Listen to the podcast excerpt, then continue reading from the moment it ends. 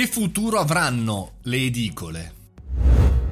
Buongiorno e benvenuti al caffettino, sono Mario Moroni e come ogni giorno vi tengo compagnia sul mondo marketing, social, eccetera, eccetera, eccetera. Oggi vorrei parlarvi di edicole eh, interessanti, importanti anche da eh, tanti punti di vista. Mi riferisco a un articolo di Caterina Macconi su eh, Wired che eh, lancia l'idea e la preoccupazione sul mondo delle edicole. Pensate che negli anni 2000 erano addirittura 40.000 ed oggi sono scese sotto quota 15.000 su tutto il territorio nazionale. Parliamo delle edicole, quelle fondamentalmente in cui si vendono i giornali e che hanno diciamo il il proprio markup, il proprio guadagno dal più o meno il 18% delle copie che eh, vendono al pubblico, chiaramente margini sempre più risicati, sempre più bassi e quindi negli ultimi anni sono eh, reinventati in chioschi multiservizi dove pagare le bollette, eccetera, eccetera, eccetera. Bene, questo tentativo, come sapete, è sempre di più andato in difficoltà perché le persone non soltanto non vanno più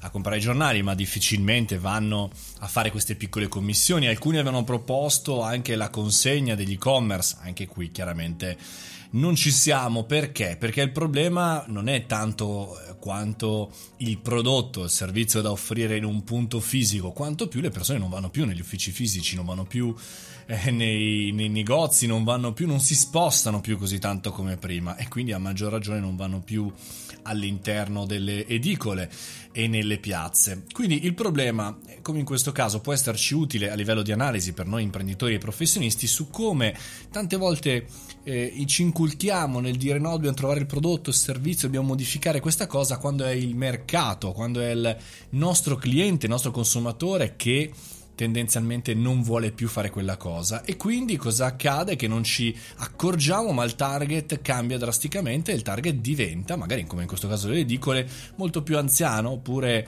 diverso e quindi diventano molti meno e quindi piano piano chiaramente si distrugge il mercato. Ora, chiaramente, eh, oltre a questo c'è anche la giungla di regole, come dice l'articolo, difficilissimo starci dietro, le amministrazioni comunali che sono messe a fare fondamentalmente anche loro il loro zampino dal punto di vista burocratico e chiaramente tutto il mercato dell'edicola pura che si sta sempre più frammentando, vedi che tanti giornali hanno tantissimi eh, quotidiani ormai online allo stesso prezzo dell'offline. Quindi il punto è che ci serva a noi imprenditori e a noi professionisti come un esempio di come noi dobbiamo essere capaci di reinventarci e non soltanto sul prodotto e sul servizio, ma proprio su tutta la proposizione del nostro business. Sicuramente all'ascolto ci sarà un edicolante molto capace, molto bravo, molto dinamico che ha trasformato la propria edicola in qualcosa di diverso, ma dall'altra parte, come sempre, non guardiamo il Cristiano Ronaldo, ma guardiamo tutti i giocatori della Serie A. Bene, è difficile, è difficile non lavorare su se stessi, ma lavorare sul mercato, mi raccomando.